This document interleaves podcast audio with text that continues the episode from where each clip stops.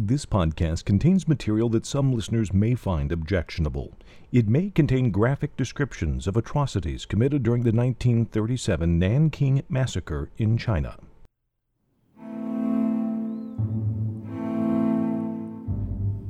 Welcome back to the Undaunted Women of Nanking, the wartime diaries of Minnie Vautrin and Sen Shui Fang.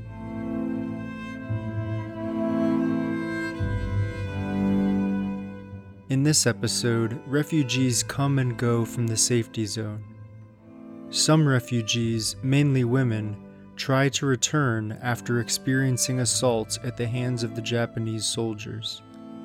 Vautrin documents the rape of women as young as 14.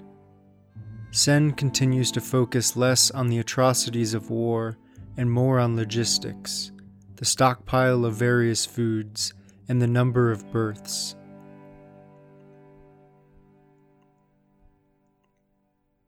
Wednesday, February 9th, from the Diary of Minnie Vautrin.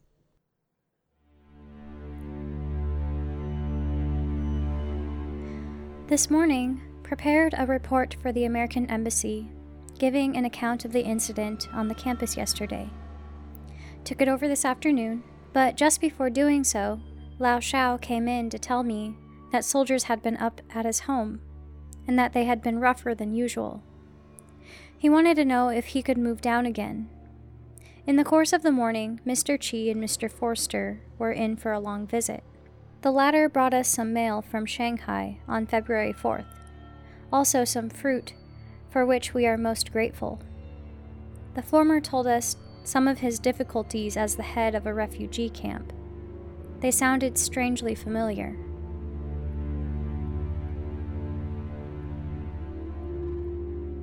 At the embassy, I could find nothing further about Helen Boughton, about whom we are much distressed. They could tell us nothing about Lu Chaofu. In imagination, I could see the despoiling of that great inland plain, the looting and burning of homes, the widespread killing of men, the violation of women, young and old. This is a war to win friendship and cooperation.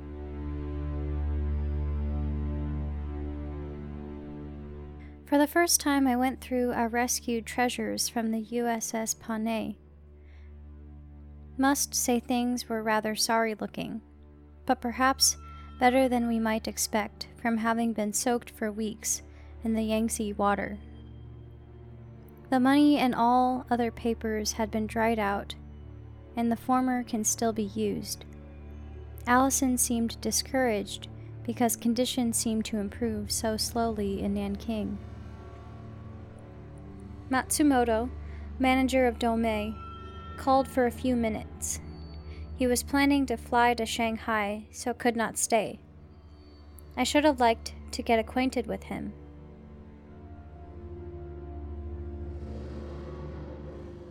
As I came home from embassy about 5 p.m., I met two groups of women. The first, a mother bringing back her two daughters, said they had gone home two days ago but could not stand it. Soldiers came frequently looking for young girls, and they have to hide continually. Naturally, we let them come in. For how long we do not know. The other person made me terribly sad and depressed. She was the wife of a former teacher in one of the big schools in Nanking. She came from a family of scholars. Before the trouble, they had evacuated to the country, had spent their all, and decided they would have to come back to Nanking no matter what the conditions. And what a pitiful tale that return journey was.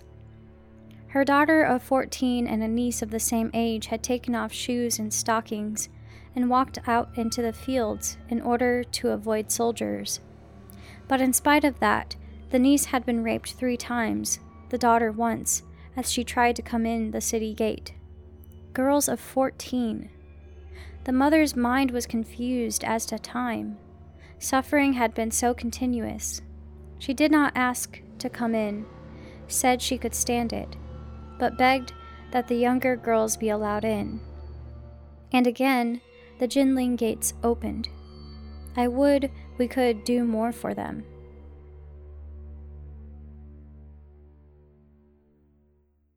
Now for the same day from the diary of Sen Shui Fang.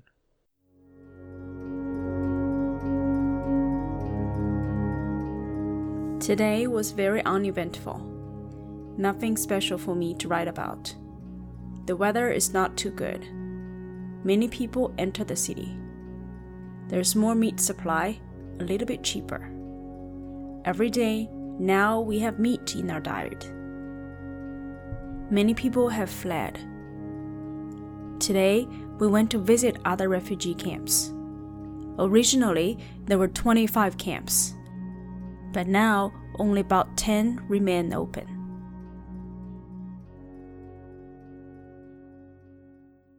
Thursday, February 10th. Vautrin's Diary.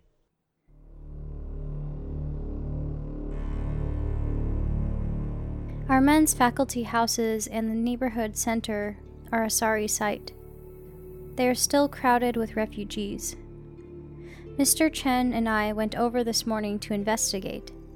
Again, we pled with older people to go to their homes outside the zone, for the sake of the younger women who begged them to do this. But they only say yes, yes, and do not go. Both of the double residences have been crowded with refugee families, several families to a room. The floors and walls are in terrible condition. To make bad matters worse, an opium fiend and his wife are in one of the rooms, and they have collected exorbitant rents, saying we had asked him to act for the college. None of us is clever enough to cope with an opium fiend. This afternoon, we had four callers John Magee, who came to bring us the broadcast news, Mr. Bates, who came looking for Dr. Smith, Lewis, who came to talk over the problem of feeding powdered milk to babies. He had plenty of the powder, but not enough competent people to teach women how to use it for their babies, and Dr. Tang, who came in after the afternoon service. Between 5 and 6, Wei Shi Fu and I went west on Canton Road. I had not been down there since December 11th, when we put up the safety zone flags. What a silent but vivid testimony of the havoc of war. Even the little huts are mostly deserted. Some were burned. In only a few houses were people living, and these were old people. When asked how they were getting along, they said that soldiers were not coming often. Some were decent, some searched them for money. Some insisted on and searched for Huao Gunyang young girls. On the road, we passed a fair number of people going back into the safety zone for the night.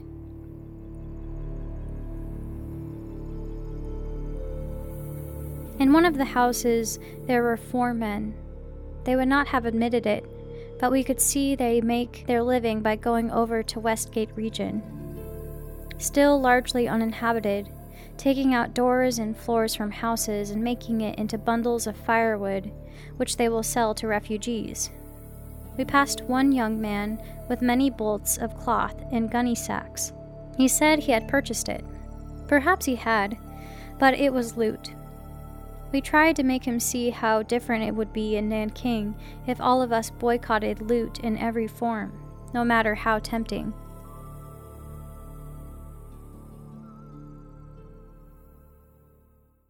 Thursday, February 10th. Sen's Diary.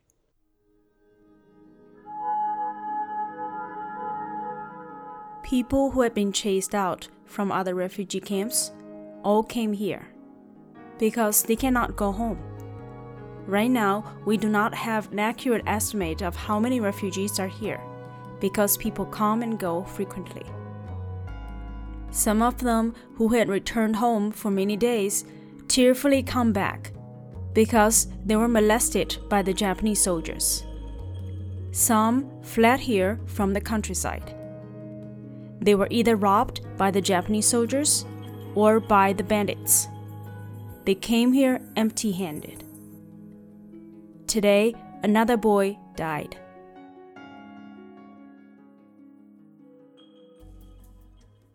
Friday, February 11th, from the Diary of Minnie Vautrin.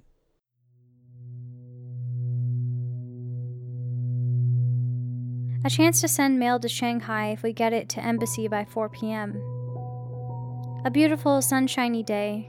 Spring is not far behind. The sound of the heavy bombers this morning haunts me. I can only see the hundreds of mutilated soldiers in trenches and on battlefields up near Shuqiaofu, with no doctors or nurses to care for them. There, they will suffer until death releases their poor, racked bodies from pain. Poor fellows. Would that the men students, now safely studying in universities and colleges, hear the call of these wounded men and volunteer to help them, for they could do much. We are much worried about Helen Boughton. No further news has come through about her kidnapping. What must conditions be in Pangpu and Huaiyuan? Where there are only two or three foreigners and no safety zone. Hefei must be in the middle of a war area and battlefield. I am constantly thinking of my friend there. May the Father give them strength and courage beyond their own, and may they be used to shelter and comfort many.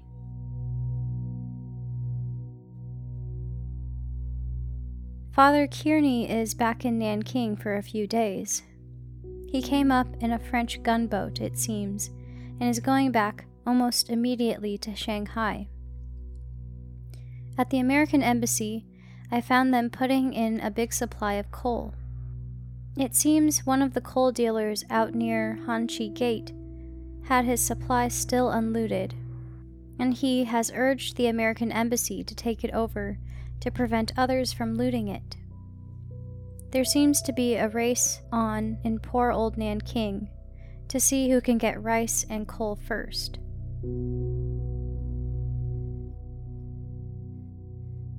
At 5 p.m., went to hospital to see Blanche. Found her in a third class ward and in much pain. The hospital is crowded, but doctors and nurses pitifully few.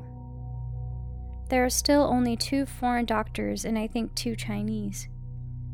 This afternoon, about 2:30, our embassy police and two military police called to see if we were being molested by soldiers. They also inquired about the number of our refugees, so that I could not help wondering if that was their real purpose in coming. They seemed satisfied when I reported that at one time we had as many as 10,000, but now we have only about 3,000.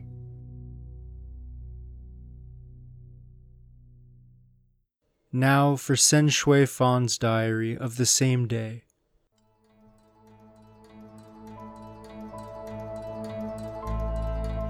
The weather is fine again, which is good for the refugees because it is more convenient for them to come and go.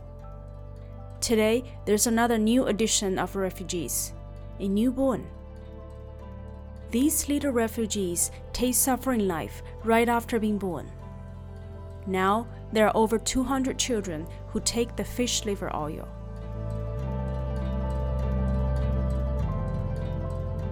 Miss Wu is merciful again. She is ill and gone to the hospital. She asked servants to send us two of her chickens.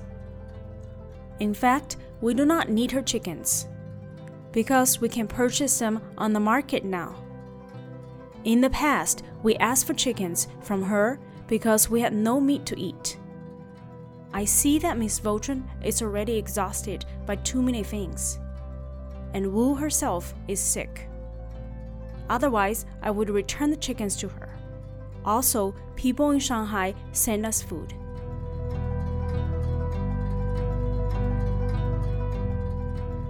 It is very lucky for us refugees to have so much food to eat. We should be very satisfied. Furthermore, in the past, the reason for asking Miss Wu for chickens was that if we did not want them, they would be eaten by the Japanese soldiers. She has more than 100 chickens. Up to now, we have eaten only seven of them. If it was not for Miss Vautrin, I would not have any appetite for chickens. Wu did not want to part with them. nor do I have any desire to accept them. These past several days, we're busy in checking the numbers of the refugees and examining their family data.